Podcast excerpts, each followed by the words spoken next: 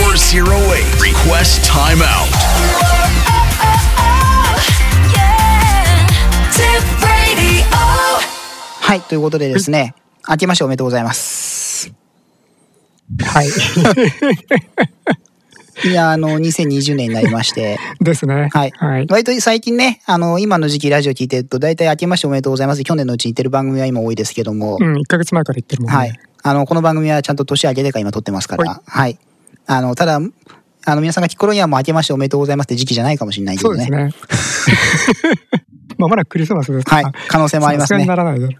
ということでですね、はいあのーあの、新年一発目ということで、昨年に引き続きですね、あの、今回もチャットライブ、はい。ご存知ですかチャットライブ覚えてますかうん、なんかそういうネーミングはあったね。鉄ネタをひたすら喋り続ける、あの、岡山ライブですね、通ほい称。ほい。だんだん鉄ネタもさ、あはの、いしあの品の薄さがだんだんわかそうですねあの、見えてきてさ。そうですねんローカルネタばっかりにまあまあまあ、もともと、もともと床下オンリーだったから、はい。ちょっと、あの、一時期、ええあの、手を広げすぎた気もしなくもないんだけどさ、なるほうん、また床下に戻、床下に戻りようがないんだよね、なんもな。まあ、とりあえ最ず、あの、昨年作った、あはの、ジングルと BGM が、あの、ご用意さできてますの近ね、でお、素晴らしい。あの、使い回しということでですねな、るほどね。それ、それをかけながらちょっと始めたいと思いますねほうほ。うなので、今回は、あの、特、その、スペシャルで、うんチャットライブスペシャルで、あ、もちろん温泉コーナーもありますけど、はいチャットライブスペシャルでお送りします。はい 408. Request timeout. New Year special. Chat live. はい、ということで、あれこれ何去年作ったのはい。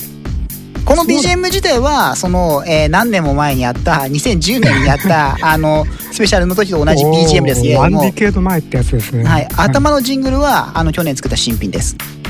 あ、去年作ったんだはいけ。ど。もう一回かけてみますかもう一回かけてみましょうか。ううんん、ちょっと待ってくださいね。もう一回かけますね。 408. Request timeout. New Year special. Chat live. よくできてるでしょ大したもんだ。よくできてるでしょうん後ろの BGM に合ってる でしょ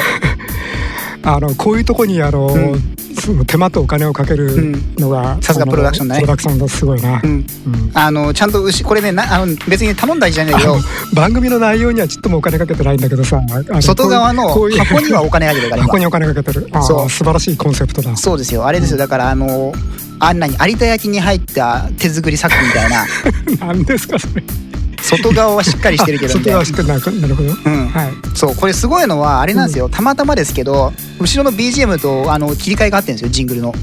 おお気づきました、今。全然気がつかなかったこれすごいんですよ。たまたま。おおももう一回言っとき ますか。もう一回言っときましょう。 408. Request timeout. New Year special. Chat live. ほら、おー歌い出しとか切り替えのタイミングとかがたまたまですけど合ってるんですよ、うんこれ後ろのビートの音の。おおたまたまですけどね。あこれ合わせたわけじゃないのねはい。あ、これは私が合わつ合わせたんです。ただ、その作る制作の段階では別に合わせて作ってるわけではないんですうよ。んなのにたまたま、あ当ててみたら合ってるといおう、ーいいじゃんそうなんですよ。うんということで、あいやのでもほらプロダクプロダクションとしてはさ、ええそのアナウンスのお尻と、ええそれからその音楽の切れ目をさ、ええどうせ後からこうずらしながらミックスするわけだから、えあって当然という気もするんだけどねえまあまあまあまあまあまあ。でも合ってると楽しいよねそうです。これ、どちらかというと、いや別に最初は、これ、このジングルがあった後にこの BGM が始まればいいなと思ったんですけど、載せてみたら意外とぴったりだったんでう、そのまま GO と。なんなんつったっけあのあ結果オーライってやつ結果を終えたやつです。終わり良ければ全てをしたやつですね。そうそううんはい。なので、あの、まあ、あの、昨年も、あの、この BGM は聞いてらっしゃる方、たくさんいるとは思うんですが、うんあの、そういった秘密があったという。なるほどはい。ということでございますね。ということで、あの、今3年回もも。聞き直すとさすがによくわかるねはい。そうですね。うんあの、いかにこのよくできたジングルであるかということがです ね。ということで、今回もあの始めました新春朝まであ雑談スペシャルはやってないですけれども、はいえーチャットライブということで、はいえーチャットライブ2020、はい今回も鉄なということで、えー、と今回ですねまずあの新年一発目からあのいきなりあの岡山さんの方からですねあの謎のメールが送られてきまして、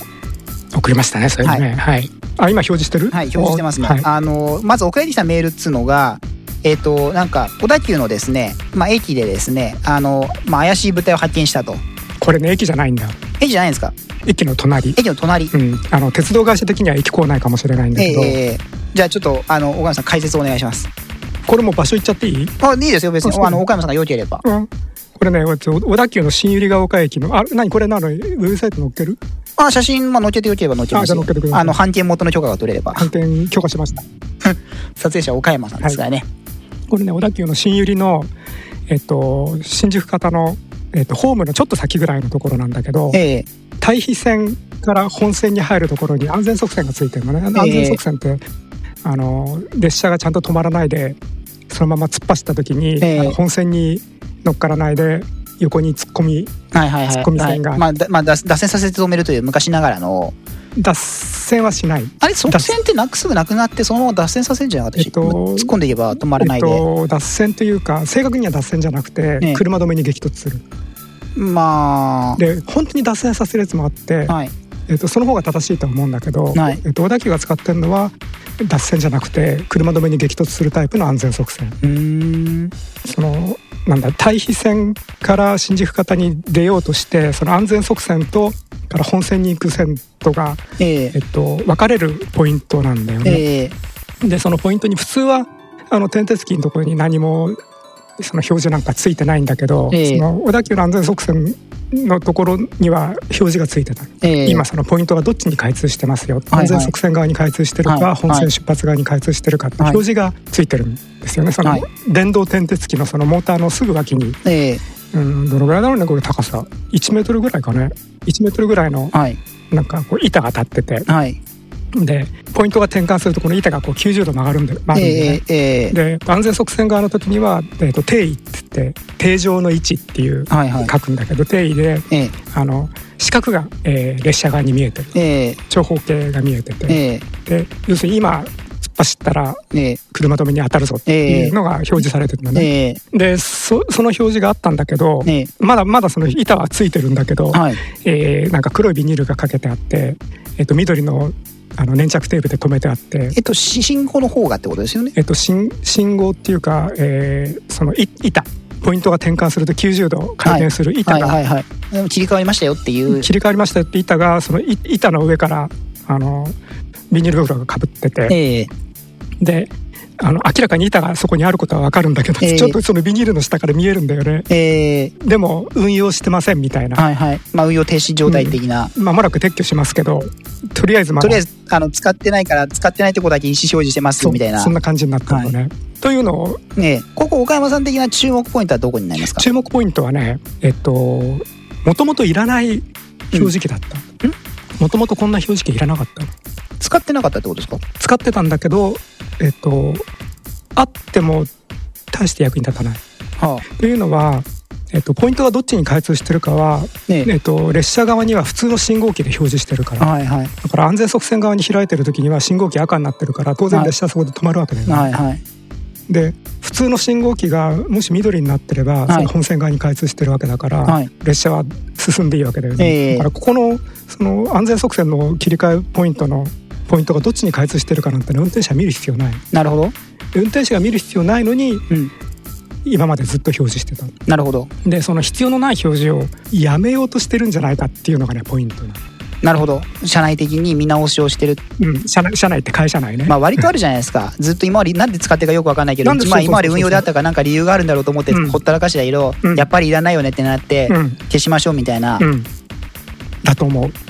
うん。うん、でやっぱりいらないよねってことになってやめて多分そのうち撤去すると思うけどでもレイロさんはあのおえなんだっけ小田急の踏切が閉まりましたっていう、ええあの白いバッテああ、はいリはーだけいど、はい。運用やめてからまだ1年以上まだつけてますかそのまま残ってるだなんでしょうね。あれですかね。本当にいらないか見極めてんのかな。あれわかんないあ あれすぐ撤去するだろうと思ったら1年以上1年以上経ってまだ撤去してなくて、うんで元と同じようにその運転手の方にええ信号機っていうかその表示器が向いてるもんだから、はい使ってないよっていう白いバッテンがついてるんだよねええ白いバッテンがさあのテープで巻いてあるんだわはいは信号機電源切るときには、はいあの木の角材がなんかよくわかんないけど、はいかなり派手なあの白く塗ったやつをこうええ前に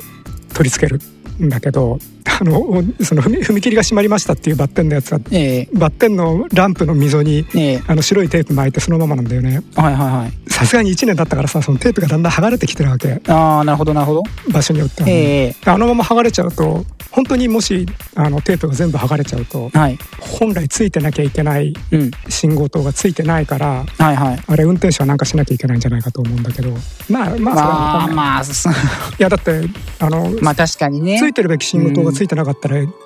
やんなきゃいけない事こと故があでるすじゃかならい、ね。うん。あの普通の信号機がもし消えてたら、はい赤信号として扱って止はいまんなきゃいけないだろはういし、はい。からその踏切が閉まりましたっていう信号灯が閉まってつくんだけど、はいそれがついてないってことは、はい。えっと、故障で踏切が閉まらなかったって意味だから、はい。そのまま踏切に突っ込むわけにいかないじゃない。はい。でそれを運用してないらしいんだけど、はい。もしその白テープが、うん。ね、そのまま雨でうん。あ雨風では外れてしまったらはい。運用してないかどうかわかんないじゃんう。ん、そうですね。でもちろんね運転手はそれちゃんとあの毎朝えそーういう手順は確認してから業務ついてるだろうから、えあのいいんだけど、ーはい。でもあの業界ってだからいいですよっていうもんじゃないからさ、うんやはい。っぱりその確実にはい。あの人間の注意力が落ちた時でもあの事故に直結しないようにはいこういろいろとやるえーえのが、ーえーあのあの業界だから、えだからやっぱりそのテープがあの古くなって落っこっちゃったってのはまずいーはい。とは思うんだよね。はい。でも撤去してない。なんでしょうね。やっぱり見極めてんじゃないですか、本当にいらねえかどうか。最初はね 見極めかなと思ったんだけど、ええでも長いよねだからこのなんだっけ安全側線のええポイントもさ、えーまさかこれ黒いビニールかけたまま1年間ほっとくのかなって思ってちょっと た楽しみなんだけどなさるほど、どこまで、いつまであるかっていうのをちょっと今気になってるとい。いうつまであるかなちょっと楽しみだってそれがね今回のポインうト、ーん、なるほど。うんそれ以外は非常にくだらない写真ですよねこれね今時安全側線って、鉄道車あるんですかそう思ったんだけどえっとね小崎は割とあ、そうですか。持ってるし、はいあと撤去してないでで。ね西武がもう何年も前だけどあそこもね、あのあえて使ってる安全側線を撤去してないんだよねもうん元からないところはあえてあえて新しくつけたりはしてなかったんだけどあ、増やしてはないけど、あ増やるしとてはこいはないけ使どっている。あるところをわざわざ撤去はしてなしかてっない。ううーんたでその安全側線なんてあれは本当に役立たずでさうん。まあ、だって最後の手段でしょ最後の手段っていうかねいや最後の手段にすらならないならないですか。程度のだって本当に列車暴走したらさ、はい 車止めに激突するんだけどさその激突された車止めじゃ止まんないよ止まんない本当ですによ暴走したら、でその本当に暴走したら止まらないんだけど、はい。要するに本当に暴走しないようにするのが今のうん、そうですね。保安機器であって、はいそこまでいかないようにするのがその。まそこまでいかないようにするのが今のねやり方だから、だから撤去してる鉄道会社もあるんですよえっね、多と、分撤。去してもいいとはね私は思ったもう、もう無用の対物化とかしてるもんでしょで今のその新入りのやつを撤去してやるかなと思うとね安全側線自体はどうもまだ運用してるんだよね運用してるとかっていうかまあさすがに列車突っ込んでないけどはいさ、はい。まあだから信号としてとか機能としてはまだ動いてるってことですよね。信号え信号表示は信号っていうかその、まあ信号というかポイントが割れるようになってポイるンといトがうどかっち。に、うんどっちに向いてるかを表示するのはええやめようとしてるけど、えでも安全側線自体はつ伝えるようにはしてあるってことですよね。何かあった時のために。何かのためにっていうかね問題はそこで何かのためにっていうその何かをね、ええどこまでねオタッキーに追求するかなんだよね。はい。つまり、えっと、安全側線自体はもうほとんど役に立たないええ突っ込んだ例も最近はほとんどないし、ええそれから突っ込んだにし本当に突っ込んだにしたら車止めに激突して負けるのは車ま車止めだはいはかいはらいそのままそのまま列車が走ってっちゃう。車止めをあの踏み倒してはい。走っていくわけじゃない、はい。だからそういう意味では最後の防波堤にもええにすらならない、ええただ確かにその本当に暴走した時にあの本線上突っ走っていかないっていうメリットははい。あるんだけど、はい。うーんその本線上ね暴走した列車が本線上突っ走って本線に戻って突っ走ってくのとはい。その安全側線を乗り越えてそええの周囲辺を破壊するのと、ええどっちが被害が大きいかはまあちょっと微妙なとこだよねうーん。ただ本当に列車が暴走したらっていう前提付きで、はいそもそも列車が暴走しないようにはい。それなりの順当なええ努力をしてるから、ええだからそういう意味ではそのあってもいいけどいいんじゃないみたいな。まあ役になはくてい立いたんじゃないみたないな。とはいうもののそこにあるからといってなんか別の事故のね確率が増えるわけでもないし、えまあそれをメンテナンスするためにお金も手間もかかるわけだけどうんうん。うそそこはなんだろうねそんなに綺麗には生きれるーん。話じゃないみたいな気がするよね。 J- JR なんかあんま見ないですよね。ほとんど見ないね、たまに地方行くと残ってたりするの、あの、まあ、結構あものうもうなん10だ年っぐけらあいの前で単すけど、単線のさ行き違い駅そのうそうそう出そう出口側ちね。千葉エリアのあの方とかって見かけたことありますよまあ、うん10年ぐらい前なんですよ。もうどうなってるかわかんないですけ使っど。てるかな、どうなんですかねあ。の単線の行き違い駅のうん。安全側線はね確かに結構あるでしょ。あの結構あるしあれはこう見るからにあってもいい施設だと思うよね。まあ、といかなうり、のはうん単線の場合には向かってきますからね、向こうから。ボスそうそうそうあの正面衝突そうそうそう。かなり伏線だったら逃げりゃいいから、そう伏線だったらね あのすぐに正面衝突にはならなくてその、ま、前の列車に追突するぐらいで済んじゃうけど単線の場合にはね逃げ場がなくてさ、そうそうそう対向列車にいきなり正面衝突するじゃ ない、突然そうですよ。だから、あれですよ。なんだ君はだよ。う ん、電車走って電車がうんでずっと当然ブレーキブレーキも、こか片側はブレーキっち止まったって向こう止まんないわけだから、なんだ君はっつってぶつからないですうよ。えーなんだ君はっつって見つけてブレーキかけたってそうですよ。当然間に合わないしねそうですよ。もう志村けん状 態。なんだ志村はっつって。そうだからね単線の時にはねその暴走列車を本線から外すっていう意味でね、うんでしかもだ単線の区間なんかさどうせ周り何もないから、ね林突っ込んだらいいで安すよ。全側線をあの飛び越えて林突っ込んだって田んぼに突っ込むとうん、か。あの被害少ないじゃない、ただねえまあだから有効っちゃ有効なんかもしれないですね、単線に関しては。あの少なくとも、ん安心感を、うんうん安心感をうん。作れるよね、うんうん偽りの安心感かもしれないんだけどもでもまあ確かに全然全然、全然なくて最悪そっちきなり突っ込ませればいいきなり的なねあの本線に乗っかっちゃうよりはだいぶ、うんだいぶい確かにいいいよねっていう気はするよねだからその安心感の違いだけっていうのは、なんなんつうかなこうカカードとして有効なカードっぽい感じがするというか、うん、最後の切り札としてまだ札として持ってるような気がしますよね単線のあそ方んがな気がするなんか伏線の方はもうこのカード使えるのかなみたい なもう役立たないよなこれなとかさもうほとんどゲーム終わりなのにさ、ねえエース持っててもしょうがないよなみたいなさけどなんかそうさそうそう単線に関してはエース感があるという単線の場合にはね確かにあ切るりよね、札としてなり得る感は確かにありますよね、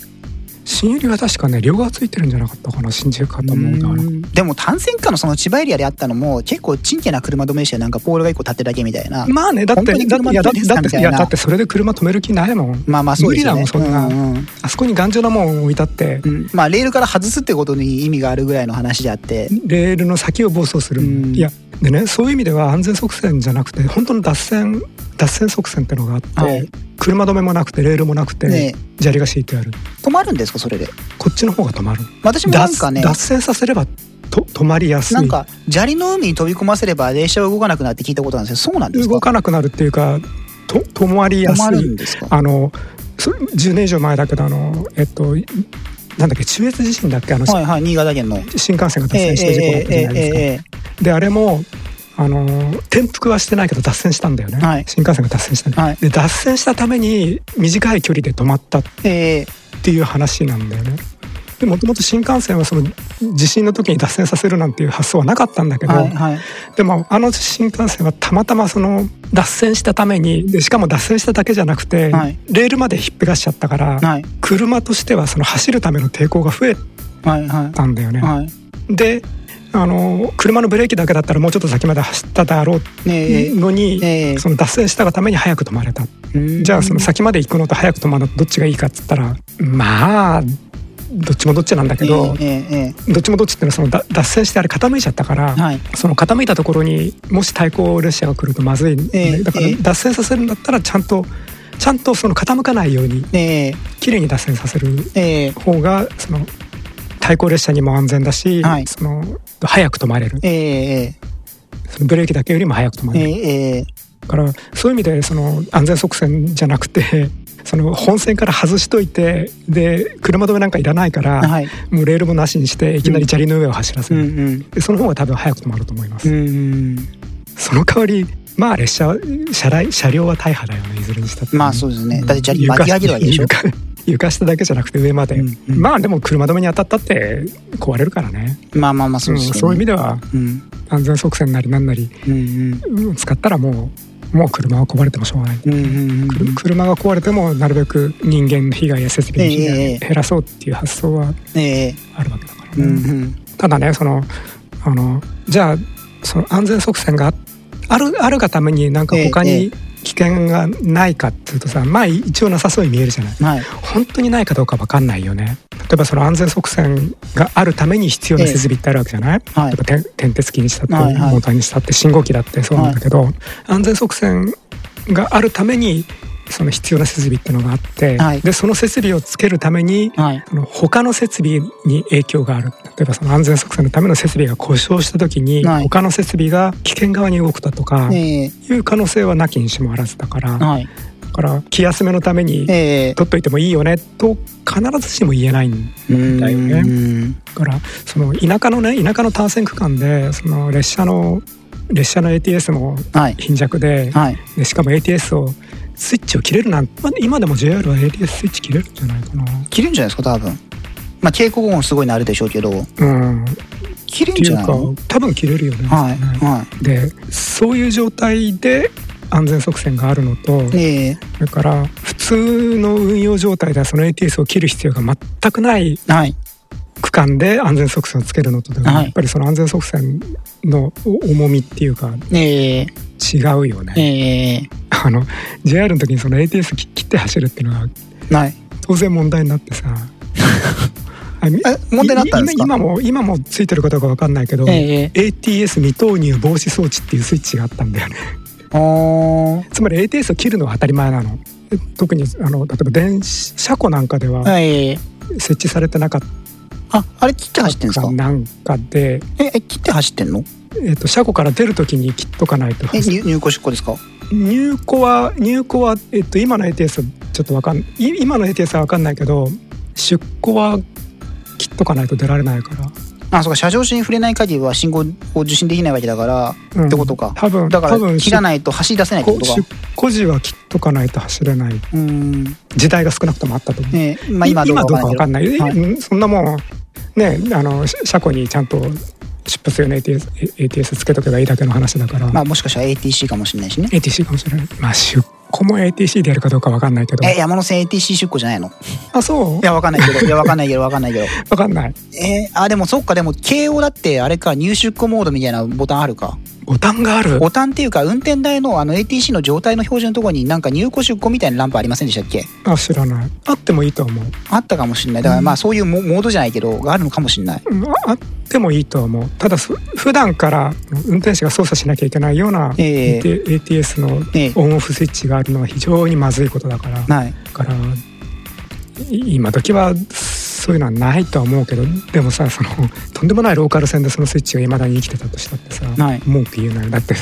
あのつい最近までタブレット交換やってましたみたいなところでさ、 まあありますからねありましたからね実際ところでそのねいやいやいやあのなんだっけあの国土交通省にさ ATS つけろって言われてさ、ねえつけたんだけどさ、ねえあんまりた値段の高いやつつけられないから、ねねし車庫車庫まではつけませんでした、えねえで出る時には毎毎回運転手が手でえ ATS を一回切ってまた入れてますみたいなー、えのあったっておおかしくないしー、ね、えー、だからそういう場所で ATS 切ったまま走るなんてのも当たり前当たり前ではないにしても、え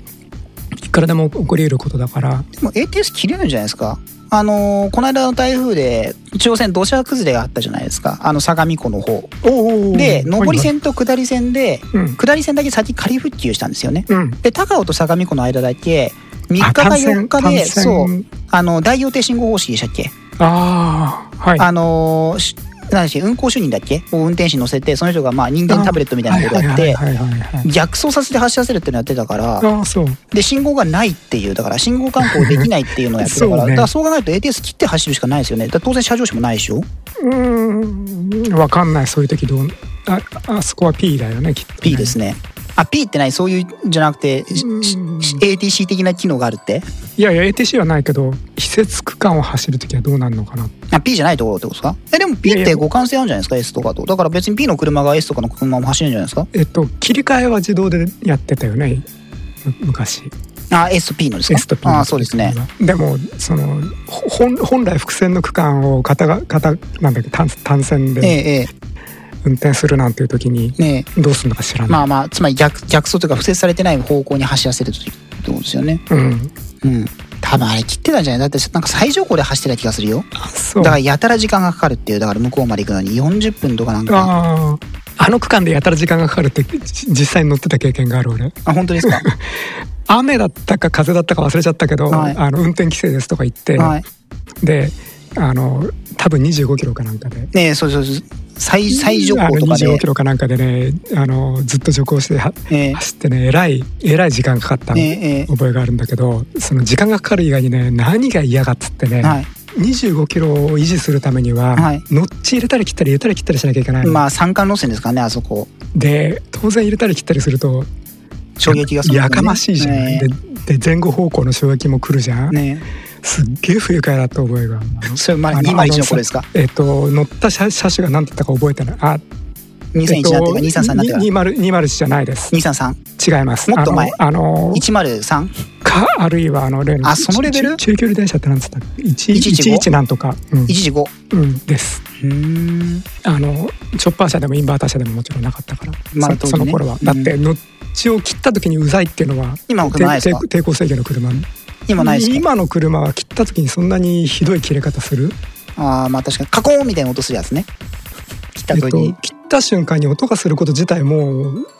もうちナょンセンちスでょっとすよレトロじゃない、はいで少なくともその切ることによってそのショックが来るなんてのは、あのちょっともたや呼んでこいってぐらいうんレトロな話どういう設計思想してんだぐらいまのあなんだお前はっつってさ文句言いたいぐらいだけどさ、はでもそそうそういう時代確かに確かに今の車カコンって言わないもんね言わ言わ昔の車は言うもんね走り出してのち切るとカコンって言いませんでした、うんうんいや直流って切るの大変なんです、あそうなんですか、えまえあ、確かにモーター今交流だ動かからしだのからインバーターうとんだかから直流のモーター切るのにあの結構ででかいスイッチで切るんですよねええでも今はねそれほとんどいらなくなったから、ええええ最近の見たことないからよくわかんないけどスイはいッチはついてると思う、すまあそもそもあの直流を切る必要がほとんどなくなったからうんまあ今こう交流モーターになったかってことですかモーター側は交流だし、ええその画線側だってその直流を切らなきゃいけないんだけど、ええき切るのは半導体の仕事だから、はい半導体ですその電流を切ってええ切ってからやおらスイッチを切ればいいよえええ言えばいいからその電流が切れてるところで切るスイッチってそんなにえうんでかいスイッチ使う必要もないしやかましいスイッチ使う必要もないから、はい多分あのし静かなスイッチがついてるだろうとえ思うんえだえけどね、えええだから大昔の話うんでそうその片線しか復旧してはなくて、いはい逆走しなきゃいけないっていう、どこだっけなえっと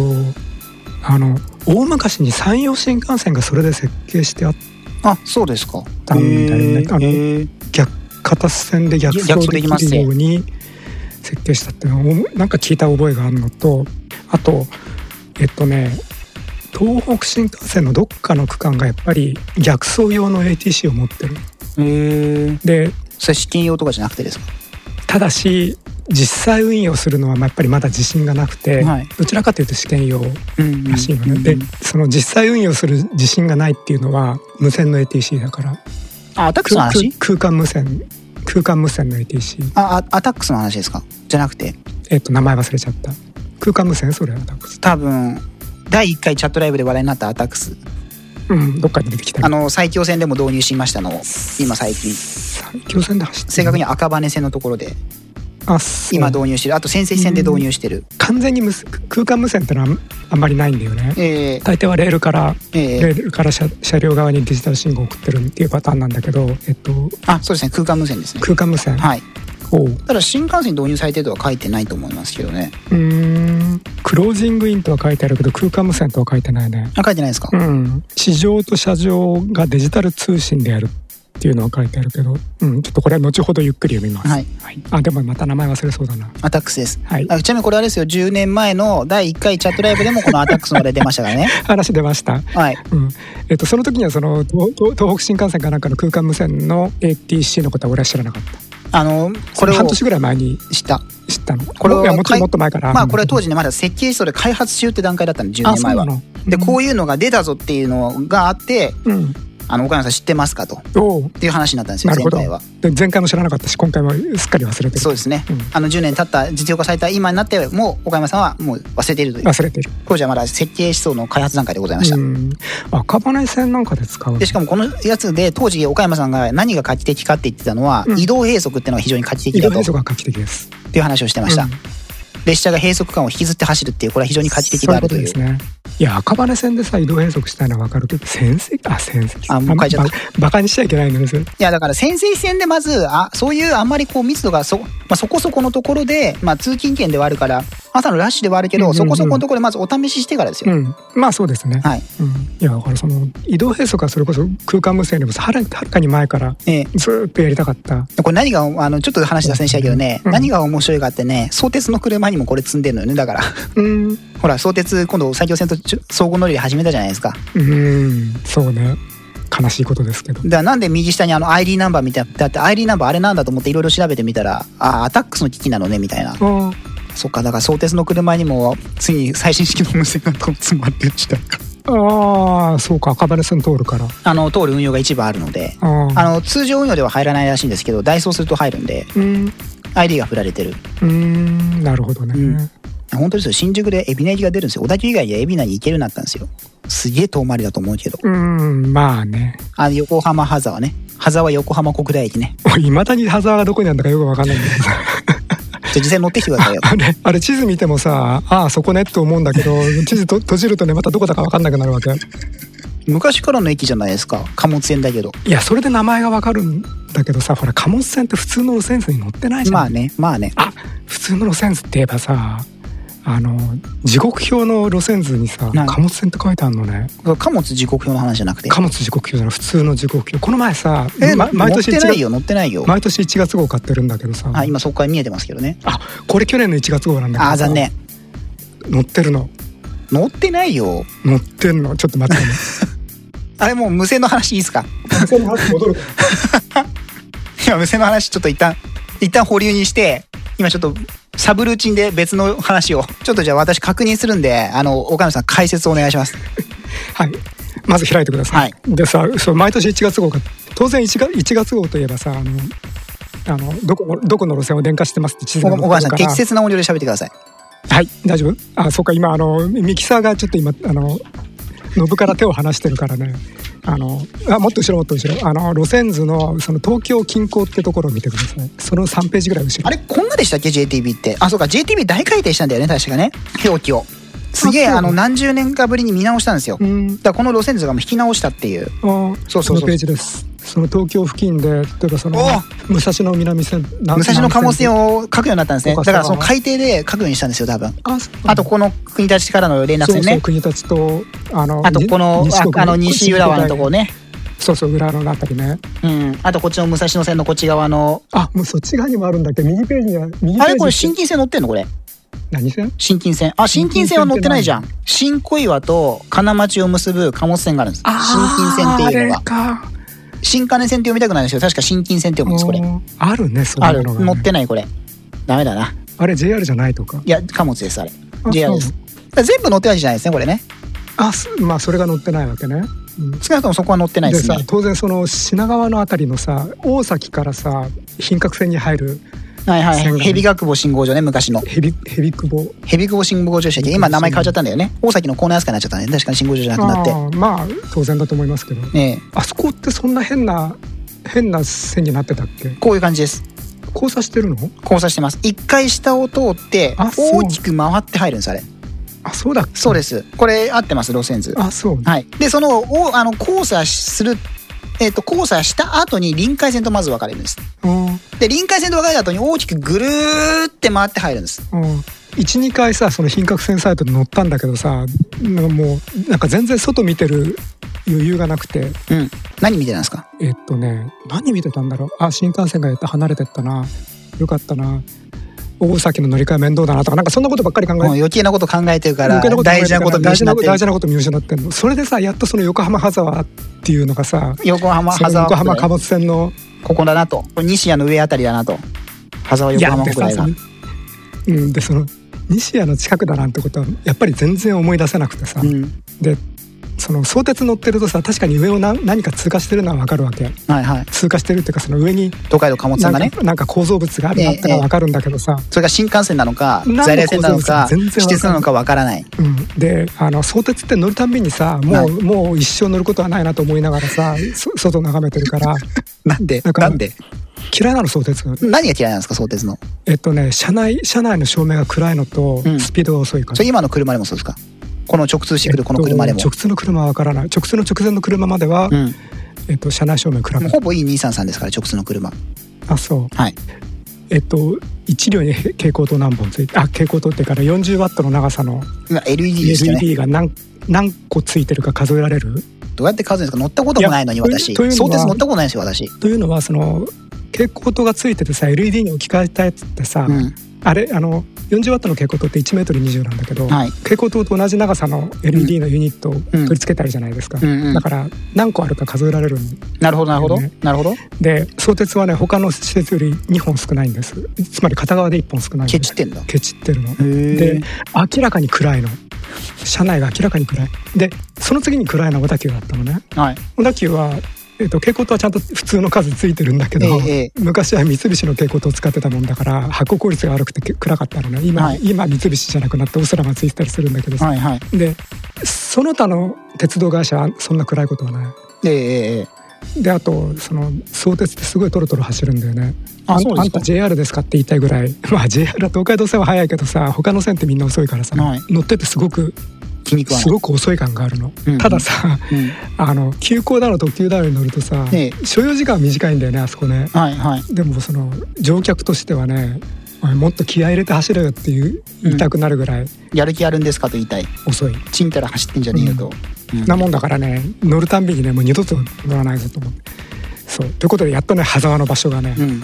路線図上では分かったんだけどね ただあのそうですね乗ってるけどどこにあるのか全然分かんないただあれもその感じですねだから新金線乗ってないしあれ来年は乗るかもしれないまあね今ここでこうね乗ってないじゃないとかって言う言うとさあの JTB が「あまずかった」とかっつってさまあねしれっと来年ぐらい乗ってるかもしれない、まあ私はあの交通新聞社が出してるあのデジタル時刻表 iPad 版のおでとんでもないバグを発見しましたけど私は行ってないですよ言ってあげなよすぐ治る よ秩父鉄道のボタンのところの路線のとある場所のボタンを押すと、うん南海特急サザンの地獄のページに飛ぶという ですねこの致命的などういうお前はどういう設計をしたらそうなるんだと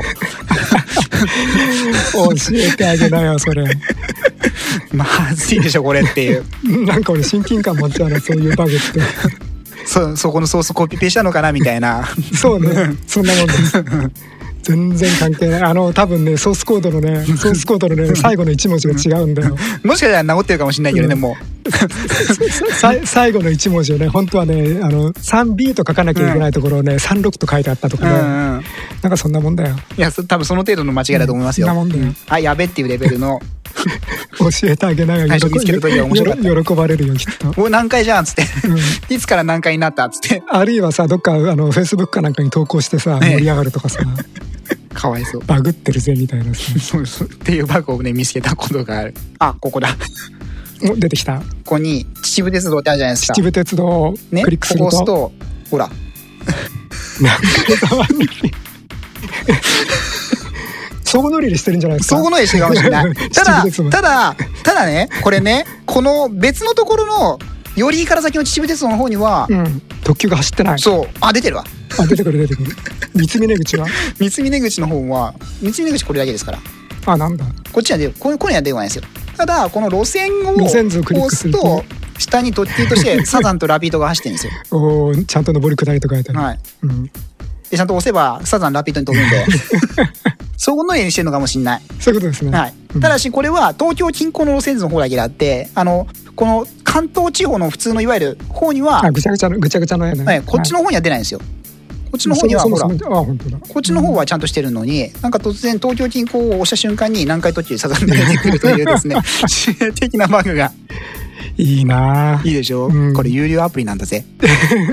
まあそんなもん仕様です、そうですね。仕様使用です。仕様なんですこれはあーあれですよね。あのー交通新聞社の顧客調査によって、秩父鉄道を見る客はサザンも見たいっていうだろうっていう、この、そうそういう、ねあのマーケティングの結果です。要求が要求が多かったうんマーケティングの結果です。そういうことはい うまいなあそうででなんかというとやっと狭間が分かってそうですねうんうん、で狭間の前はあアタックスのそうアタックスだアタックスで、その前前は乗り心地がすげえ悪い、あの、115系のうんうん抵抗制御とえっ、く空間空間無線の ATC あそうですね。あ、で、あの、そもそも逆走できるのかって話ですよ。そうそうそうででそのフォークのやつは、 えっと、逆走逆走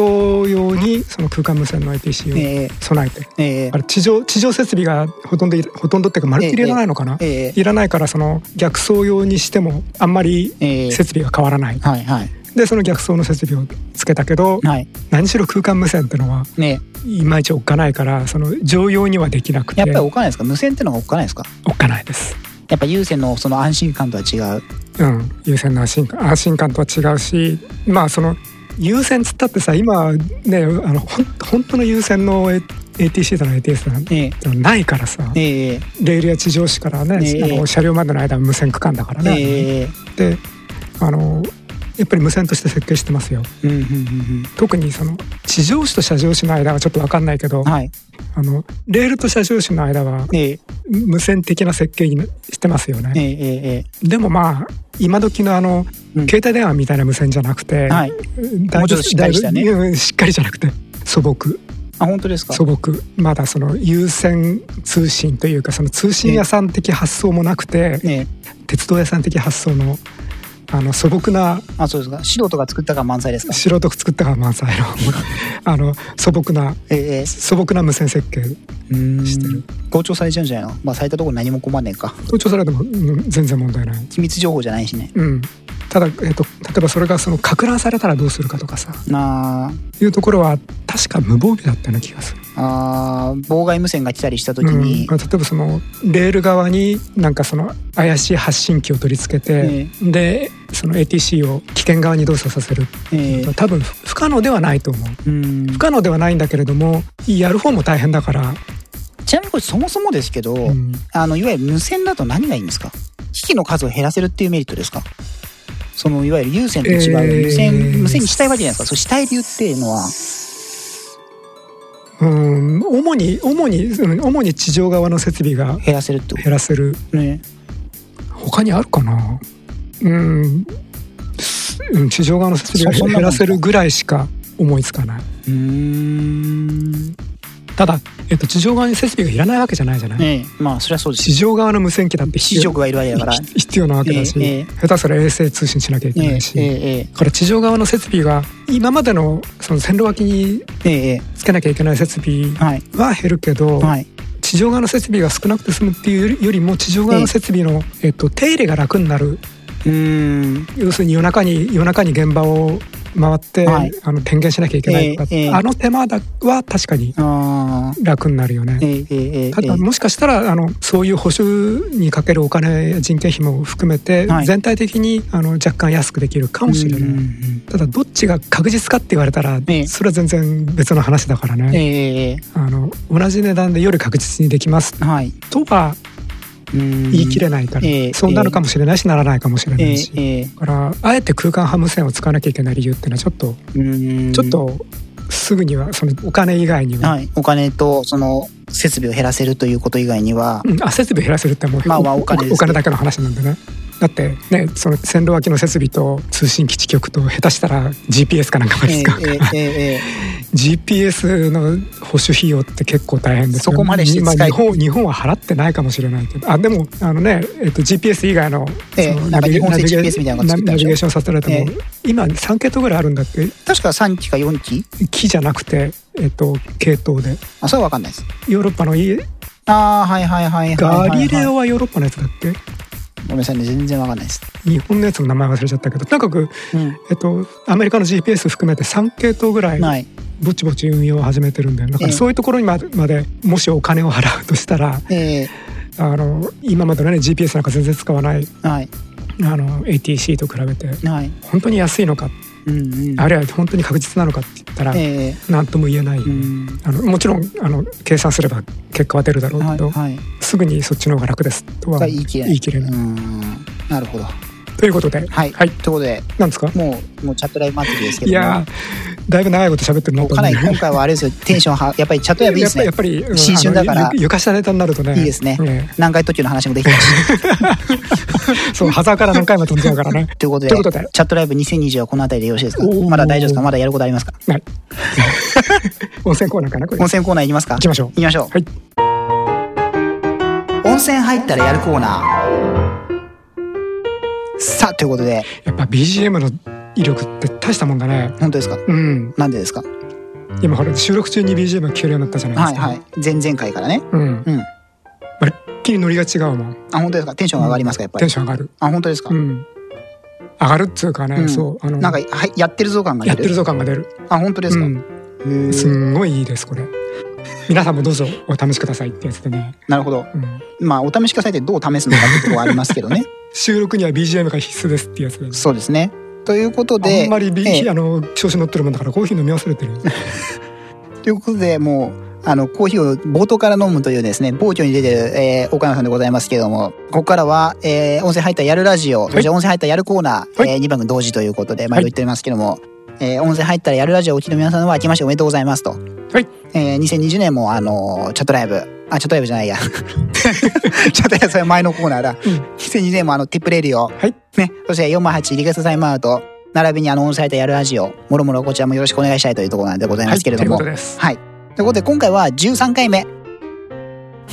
兆候に入りました一よね。回違うんだっけそうです。おお。なぜかというと、第1回の放送 は、あ温の泉コーナーがなかったなるほど。当時。だおからこれ新コーナーなんですよ。ーなるほど。そう。このコーナー何かと言いますと、一応説明すると、あの、温泉大好きな私太郎が、あの、行ってきた温泉について、えー独断と偏見で評価するというですね、この画期的なコーナーです。はい。はい。という行っこてみとまでし、ょ前回はどこでしたかう。えー、八丁の湯。はい。場所は。えー、栃木県日光市。おお、さすが。えー、うんあ、そっからはいいでうす。んたらかんたら。そっからはいいでです。だか800ら。それ言わなきゃ岡山さん残念な感じ出ないのに さ、そこ言っちゃうから岡山さん残念なとこ出ちゃうでしょ。だから今言わなくていいっつったじゃん、俺。いや、これどうせカットされるから大丈夫かなしないしないしないしないのあできないそうから。うんうん。ということで、前回は、奥地の温泉郷の八丁目でございましそた。うでねええーあえの、えらい交通不便なねところですね。一応もう一回聞いておきます。Java スプリクトを調べたらしいじゃないですか。そうなんです。あの、ホームページの、その、八丁の湯のう。ん。面白かった。いや面白かったけどさ、やっぱ読めないから、うん読めないっていうか自分が作れないんラ,、ランゲージなんで、うん。うん解読は厳しいですね。なるほど。なんかほら、カッコの数合わないじゃんとかさ、はんはんあと JavaScript 特有のうん。こ固有名詞ってのがあってさ、うんうん。固有名詞っていうかその、た多分多分なんかのプロシジャー呼び出しなんだけどさ、ええ。それ知らないとね、なかなか読めないですね。うんうん。えーでもまあ、うんぼちぼち。うん。あと3日ぐらいで忘れるような気がするな。なるほどう。ん、もう諦めて、そのままもうあのゴミ箱に金な。ということは、はい。はい。ということで、今回、今回は、えー、奥さん草津、何県ですか群馬県。あ、さすが。もう今回も新春スペシャルですよ。ついに、あの、一大有名温泉地、草津温泉を紹介しますよ、 私。知ってるでしょ、草津温泉はさすがに。うーん知らない。名前聞いたこともない。どこにあるかもわからなういー。んうーん群馬県のあの辺りってのはわかるんだけど、草津温泉郷ってあったっけまあ、今日ってことでもないですね。ない。じゃあ違うね。いや、その、そういう、なんか草津温泉郷っていうのは5文字の言葉がね、頭に今すすらっと浮かんだんだけど、それ以外は何にもわかんなうい。ーん。でもなんとなく、草津って温泉っていうイメージあるよね。うん。まあ、さすがに岡山さんもなんか、おぼろげな、おぼろげながら分かっているという。うん。はい。なんか昔そういう歌がなかったっけまあ、それは昔から名調子がいっぱい歌われてますよね、そう草です津よはねね。草津良いとこ一度はあ、それだ、それ。れだ、それだ。はい。よろしいですかえ、それだけです。それ、それ以上の知識はございません。はい、はい群馬県吾妻郡草津町168でございます。今回紹介するのは草津温泉の新潟屋旅館です。はい。これ難しいんですよ。草津なのに新潟屋なんです。うん、ややこしいな。ややこしいい。んですよ。うん。というまこあとで、まあ、隣だからいいでしょう。まずアクセスからいきますか。はい。アクセス、電車バスの場合は、やっぱりこれあれなんですよね。あの、島温泉の時も話題になりましたけど、上野から特急草津、島温泉ってどこにあるんだっけ群馬県だよ。あ、4万って書くやつだ。そあ、思い出した。はい。う。同じ吾妻線沿いだから。うん。上野駅から特急草津、2時間28分で、長野原草津口を降ります。はい。で、ここは JR バスです。うん。で、えー、25分で草津。うん。その2、東京から北陸新幹線で1時間10分軽井沢。うん。で、ここから草軽バスままたは西武高原バスで1時間18分から55分で草津です。ちょっと待って、軽井沢ってどっち側だっけ長野県です。山越えてくるの山越えた方ですね。おお。で一回群馬から出てもう一回群馬に入るみたいなっなるほど。ていう方法もあります。うんうんまあ、もしくはさか高崎まで新幹線で高崎から降りちゃうって手もあります。う、うんんまあいろいろお好きなように。奥馬の場合は関越道ねあ。れ、高崎とさ、はい。軽井沢の間って駅あったっけ高崎と軽井沢の間は安中春菜。おお。そっからバス出てない。出てない。だってあそこ何もないじゃん。目の前田んぼだよ。うん。うん。あの、新幹線のローカル駅によくあるパターン。あの新幹線でも位置に争うローカル駅なんであそこ、うんうんそうね。車の場合は関越道ですねで渋川伊香保インターチェンジもしくは藤岡ジャンクションから上信越道で、えー、臼井軽井沢インターチェンジこうん。こからまあ車で行ってくださいうん。なあのーで次、えー大阪名古屋方面からですと電車バスの場合は東海道新幹線で東京で、まあ、そこからは上野乗り 換えの草津で東す京まねで来るか。ええもしくは車の場合は、あのー小牧ジャンクションで中央道とかまあいろいろありますね、うん長野方面の場合はなこれも北陸新幹線で軽井沢乗り換えという形ですね、はいそんなところでございますよ。はい草津部とにかく温泉が有名でして一番の目玉は、えー中心街にある湯畑でございますうんご存知か湯畑もちろん知らないあの温泉の湯をそのままこうあれなんですよジャガジャガ流すんですよこれがその写真なんですけど、うんこのマスの中に温泉を流して要は温泉を冷やすなるほどね源泉が高いから温泉冷やすあープラス湯の花を採掘するなるほどちどらかというと湯の花の採掘の方が強いのかなここは採掘採取最終これが、うんあのこの草津の一番の目玉目玉っていうかいわゆる草津温泉と言われてあの有名なとこなんですうねんここが中心街の観光スポットという形になってましてでですねあもったいないなそこで熱捨てちゃうここでジョコジョコと流すというこういう感じで流してますね、なるほどねはいここがその草津の湯畑という草津の中心街と言われてる場所になりますね、うんうんあの昔のその草津の町長がなんか考え出したかったこれが要は草津のシンボルというところでございますね昔のっていつ頃の昔戦々戦々代ぐらいのじゃないですかまあ多分あはのあ結構結構昔からうんある形ですね。うんはい、草津温泉のシンボル湯畑は、えー広さ1112平方メートルうん52度の温泉が毎分4040リットルは、えー噴出している草津を代表する源泉地の一つです、うん中央にある7本の、えー、ゆゆ湯通っていうのかな通るっていう字に奇変ああ火じゃないかな夕日かなは全長40メートルありここに温泉を流すことで高温の温泉を冷まし宿泊施設や共同浴場等へ給油しています、うん給湯ね給湯してい ますうんまた、えー土産物の湯の花はこの湯通、まあ、うん湯湯から採取されています、湯畑という呼び名は明治20年1887年にえー湯道がは、えーえっとえー初めて設置され湯の花を取るための畑ということから定着していきました江戸時代には大池湯の花池などと呼ばれていました、えー1726年と1743年江戸幕府の8代将軍徳川吉宗がここから温泉を汲み上げ江戸城まで運ばせ入浴したと伝わっており将軍お汲み上げの湯としても言われていましたそこ江戸城まで運んだら完全に冷めちゃうよね温め直しですよマジでずるいなは湯い畑のような大源泉が町の中心にある例は全国的にも稀で草津の町はここから発展していきました昭和5年1975年には岡本太郎が代表を務める現代美芸術研究所によって湯畑を囲む、えー石包みが設計され現在に至っていますうん源泉から湯通等を通って岩盤を流れ落ちる湯滝の様子は独特の風情があり草津固有の温泉文化を象徴する風景、えー景観が認められ平成29年2017年10月に文部科学大臣から国の文化財である名称に指定されましたと。うんっていうのがこれあの湯畑の解説の版ですね。うんいやそんなことが書いてあるというところでございます。はい。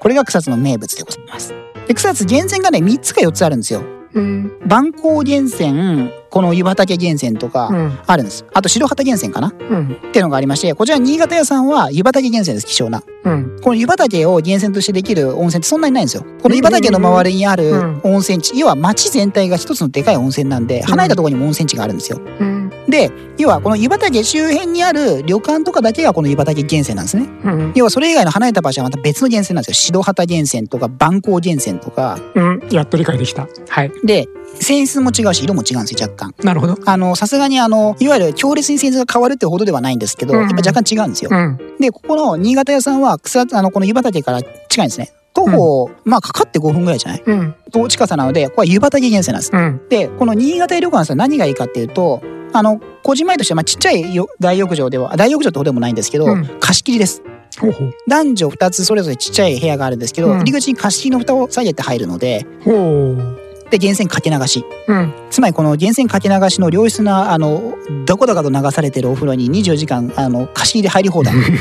うんれ素晴らしい。うんあこの人気のあの草津の湯草津はねあの人気観光地なのでどこ行っても混んでるんですようんでこの人気の温泉をかけ流しで贅沢にうんあの入れるというのはうんもうこれはもう最高ですねなるほどしかも貸し切りだ貸し切りですうんそんな温泉でございますなるほど一応、えー、泉質とか言っときますかはい源泉い名一気に言ってねあの合図中だうるさい 草津温泉源泉名湯畑でございますえー、湧出地はな群馬県吾妻郡草津町大和座草津あざみ西町403の1の2です1もしくは2ですねで泉質は酸性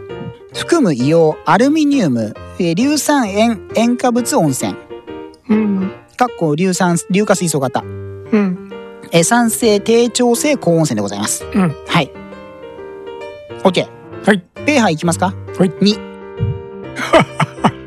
草津は、あの、共産聖戦で有名なんです。げえあの、さすがにあの、ね、あそこの入湯、入湯じゃないや、あの、スカイほどではないんですけど、だね、うん、スカイ1.2でしたっけそうだっけなんか見るとヒリヒリするあ入るとヒリヒリする、はいあそこほどではないんですけれどうーも、ん全国屈指の、あの、酸性温泉でございます。なので、ペハに。 そうね2はすごいね、はい。泉温は53.9度ですね。うん、調査時の気温5.4度だそうです。平成15年に調査してますね、これ。うん2月に、あ、4月に。 4月に調査で5.9度はい。あ5.4度、 5.4度気温ね。そうですね。で、知覚的検査、無色透明、硫化水素臭ありということで、うん近畿症及び適応症、はいどっちからいきますか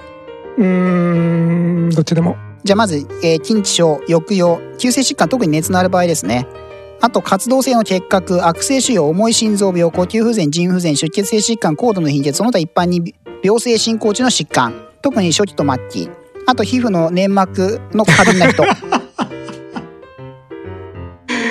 進行性特に初期と末期ね末期ね 要するに全部ってことじゃんはい。いいですかこれ大事なのは、草津ならではの皮膚粘膜の過敏な人。はうん酸性強いからねまあまあそうでしょうい。ね、働いちゃうから。うんうんえー今度、適応症ですね。抑揚。慢性皮膚病。えー慢性婦人病、糖尿病、高血圧症、動脈硬化症、虚弱虚弱児童。ただし、糖尿病については、運動と食事療法を併用すること。えー神経痛、筋肉痛、関節痛、五十肩、運動麻痺、関節のこわばり、内身、くじき、慢性消化器病、持病、冷え症、病後回復期、健康増進です。はいお疲れ様です、はい、以上です。はいということで、そんな温泉地でございます。うんちなみにここはですね、冬場はおこたが出ますよ。温泉地、あの旅館なんで、うんこたつに入ってぬくぬくと、もうこれ人堕落させます ね。はいいい温泉に24時間入り放題、うん部屋にはおこたが引いてあると、うんで畳と、うんもうこれ人を堕落させます よね。いや本当に本当に、は、はいいそんなところでございますよ。お母さん何か質問はであの客室はちゃんと w i f i が通じるとこ通じません。あよかったはい通じません。堕落もそこで止まるはい。はいそれ通じたら通じたらもっと堕落だもんでですね、草津町はですね、あの、泉質主義を掲げてまして、草津温泉、こういうポスターが貼ってあるんですうん、ね。ほうほうえー草津温泉は泉質を大切にしますと。うん1、自然湧出量として有料日本一ですと。うん1、源泉かけ流しの天然温泉ですと。うん1、強力な殺菌力を誇る温泉ですと。うん当たり前のことですが、温泉らしい温泉であることが一番大事だと思いましたと。うんえー、ザブンと浸かればザバーと溢れるたっぷりの湯。うん草津は湯畑源泉から毎分、えー、3600、8000あ36,839リットルもの温泉が湧き出ています。新陳代謝を高め、いい朝をかける、いい汗をかけるちょっと厚めの湯。草津温泉の宿は、沸かし直しや水増しが一切ない源泉温泉ばかりです。うんご注意刺激が体にじわっと染みる滑らかな湯。pH 値約2.0硫酸塩塩化物泉という酸性の湯は殺菌量が違いますと。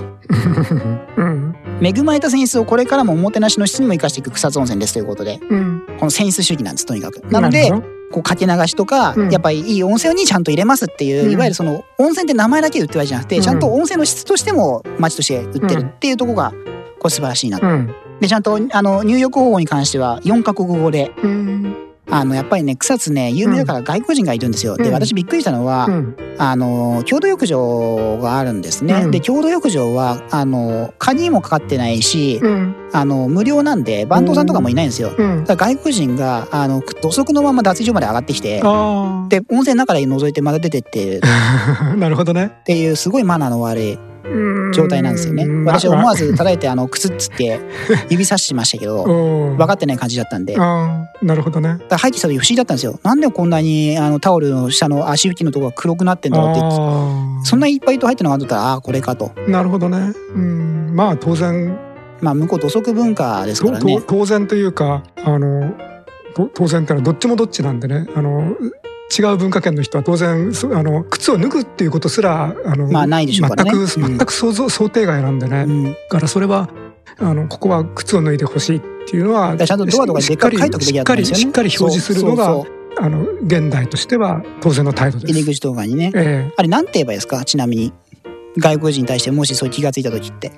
英語で言うとえ、テイクオフ your shoes, 「Take off this shoes your shoes, here」 your shoes. 「Take off here, uh, your shoes here」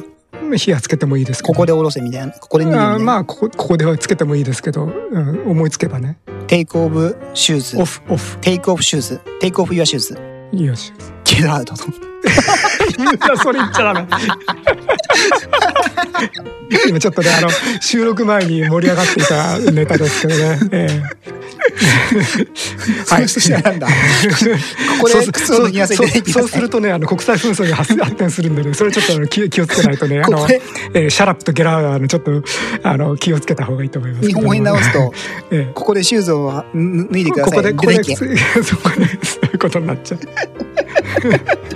あのあの喋ってる方が頭おかしいんじゃないかと思われえ、ますちなみにゲットオフザシューズじゃまずいんですかゲットオフユアシューズ。いいと思いますけっていうのどは結構強い言い方としては。ゲットオフザシューズ。ちょっとイメージわかんうなんいわかんあのえっとそれでいいかどうかがわからないわからないわからないうんでもイメージはわからないなるほど。あ、じゃあ、多分ダメな方じゃないかっていう感じな気どがするけちどらね。かというとダメなような気はするけど、じゃあもう一回、最後、最後、もう一回正しい方、あの、英語お願いします。テイクオフ用シューズ Take off your shoes。これ皆さんも覚えていただいて、あの、草津とか行った時に外国人が靴脱いでなかったら、Take off your shoes と、はい。 Get out と、 はい。あのえー Get out は一番目ですけど、言っていただければと思います。Take off your shoes で、えはいお願いします。ということですね。はい。はい。ちなみに一応、あの、これ、まあ前も思ってるんですけど、うん。あの、皆さん、あの、温泉の入り方分かってない人がちょいちょいいる。特に若い人。うん年寄年寄りりのの入入浴のマナー、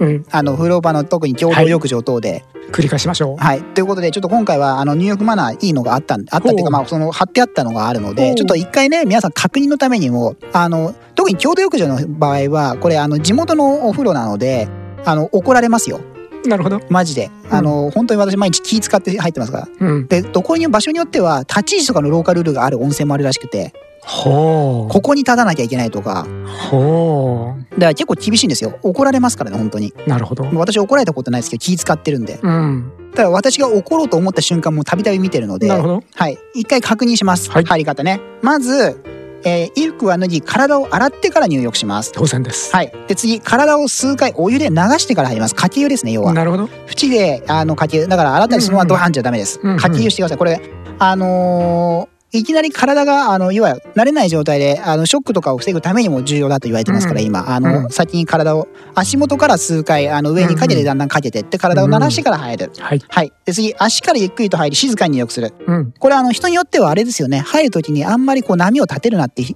おっしゃる方もいらっしゃいますよね。なるほど出ね。るとき入るときに、あの、うんうん波をザバンザバンか出すなと。あうの、ん静かに入って出せっていううんことで、あの、お気にされる方もいらっしゃるのなで、るほど私はいいと思うんですけど。あと次、タオルは浴槽の中に入れないでくだうさい。ん。えー使ったお風呂の桶、椅子は元の場所に戻す。うん体をよく拭いてから上がる。うん。はい。あとは、えー食事、食事の直前直後、えー飲酒後の入浴は避けましょう。うん。あと、浴場では、あの、よ、えー走ったり泳いだりしないでください。うん。というところですね。ほとんど当然ですえね。ーこの間、八丁の見かけで驚いたのは、ガラってきて若者うが、ん。服脱いでそのままザバーン。あ課金もせずにザバーン。まあ、せめて課金をすればいいと思うんですけど、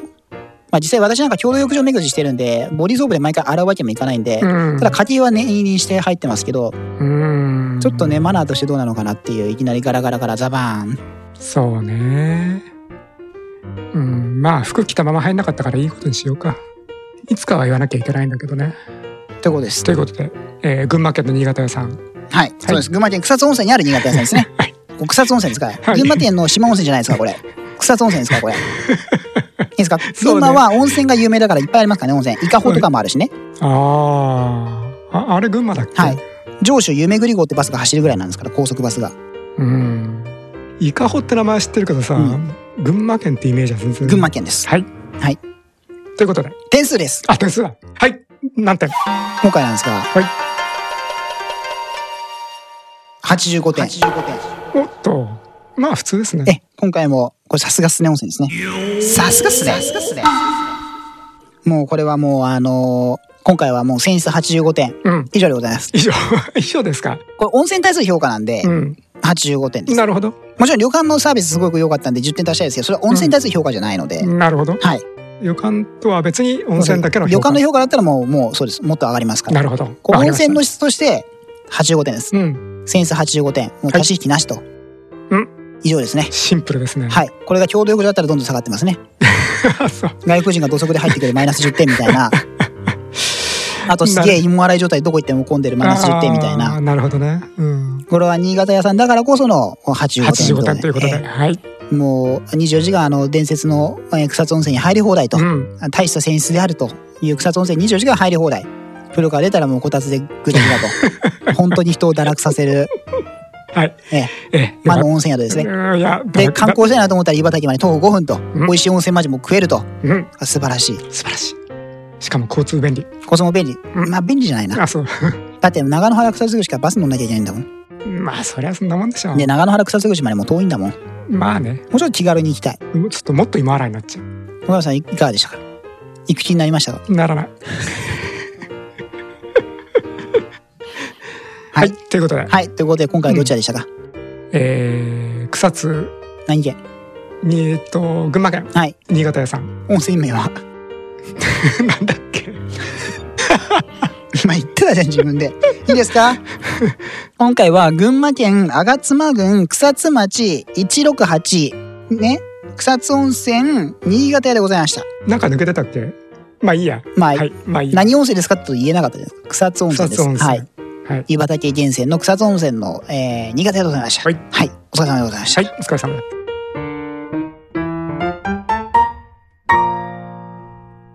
Tip Tip Radio 408. Request timeout. さあ、ということで、え、タイムアウトです。タイムアウトしました。タイムアウトなんだけどさ、ええ。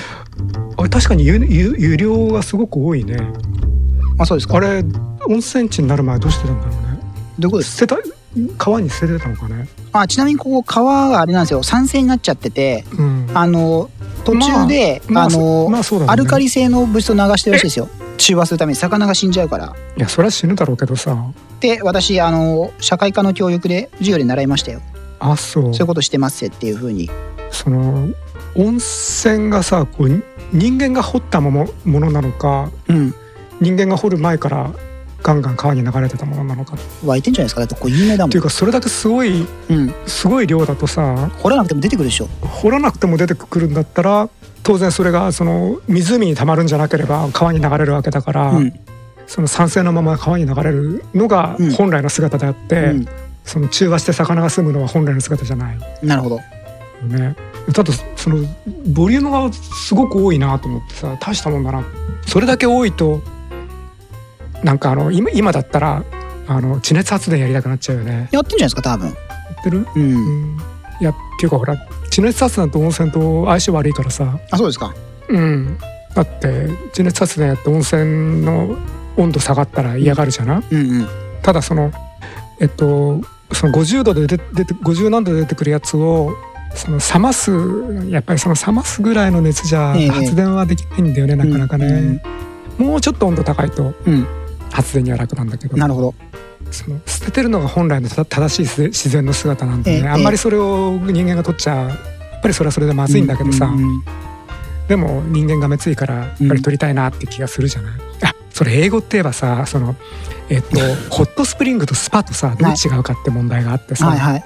スパはなんか総合複合施設みたいなまあねあのホットスプリングは厳選な温泉的などっちも,、うん、あのどっちもどっちも温泉なうんん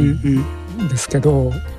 なんかスパはなんかこうハワイアンズ的な感じ。そうそうなんとなくそうそういうあの温泉付き休養施設みたいなイメージがあるよね、うんホットスプリングだと温泉みたいたな。だ単にそこから共同浴場みたいそこな。からあのみ水が湧いてますみたいなさ共同浴場みたいなのが温いやい泉。や共同浴場じゃなくて本当に水が湧いてます、源泉ですかじゃあ。うん湯畑みたいな感じ。だってスプリングって春す春なんだけど湧き水だもん、うんだから湧き水の温度が高いっていうのがホットスプリングって意味なんで、うんそれをどう使うかはそのホットスプリングっていう言葉にはまあ含まれてない、まああの草津ぐらいになるともうボイルドスプリングじゃないかって気もしますけ いいね、ど。まずはそうでしょ。熱湯のことをボイルドウォーターって言うんでしょ。えっホとットウォーターっていうとぬるいぬるま湯が出てくるって聞きましたよ私。あーそうかもしれ熱ない、湯ね、が欲しかったらボイルドウォーターって言わなきゃいけない。うーん同意しません。 同意しませんえっとどこどうどこを同意しませんかっていうとボイルドだと沸騰したけど冷めたお湯っていうイメージもあるからあーじゃあねボイルウォーターの方がいいどうぞ。ボイリングウォーターボイリングウォーター。えっと昔のトワイニングの紅茶の缶にうん「ボイリングウォーターを注げ」って書いてあってすごく印象的だった、へーつまりあのこれに日本茶はさ、ね、一回沸騰してからちょっと冷まして入れはるいじゃん、はいはい。で紅茶はそうじゃなくて一回沸騰した、もうバンバンバン沸騰したばっかりのやつを注げってことになってるんで、はいあのボイリングウォーターって書いてあって、ええええええちょっと印象的だったんだけどだからその本当に本当にさその100度に近いええあの沸騰しそうなお湯を要求するときにさ、ねどうやって要求するのかなってちょっとわかんないけど、うんでもボイリングやボイルドじゃないことは確かだよ、うんだってボイリングウォーター要求してさ持ってこられたら困るもん何何するんですかカそれをップラーメンみたいなカップラーメンだったらカップラーメンにボイリングウォーター入れてくれって頼むじゃん持ってきてくれっては頼まないよね、だって持ってこられたら困るじゃんどういう形で持ってくるかここにい注いでくださいっつって「ヒヤ」っつってだったら注いでくれってさ頼めばいいんでボイリングウォーターを持ってこいとは頼まボなーリンいグウォータープリーズは言わない言わないと思うなはいもう一つなんかなんか言おうとしたんだけど意味忘れちゃったからじゃあ今日こんなところでそうですねはいはい、じゃあ岡野さんなんか告知をお願いしますあ 408RT あそれはメー ルメールアドレスだっけメールメじゃあメールアドレスからどうぞ、はいメールアドレスはダメ全然覚えてない 408RT ティップレディオ .jp です。408RT アットマーク TIPRADIO.jp ははいいこちらになります。はい温泉に関してもう一回は言えって言われても言われ温泉に関してはうんスパアットマークティップレディオ .jp さすが SP アットマーク TIPRADIO.jp ということでございますので、はい、今はい日こんな感じで、そうですねはい、はいということでじゃあお相手ははい岡山と、はい、えー、私シャロでございました。は、はいいお疲れ様でございました。はいお疲れさん Radio on Freak. Tip Radio.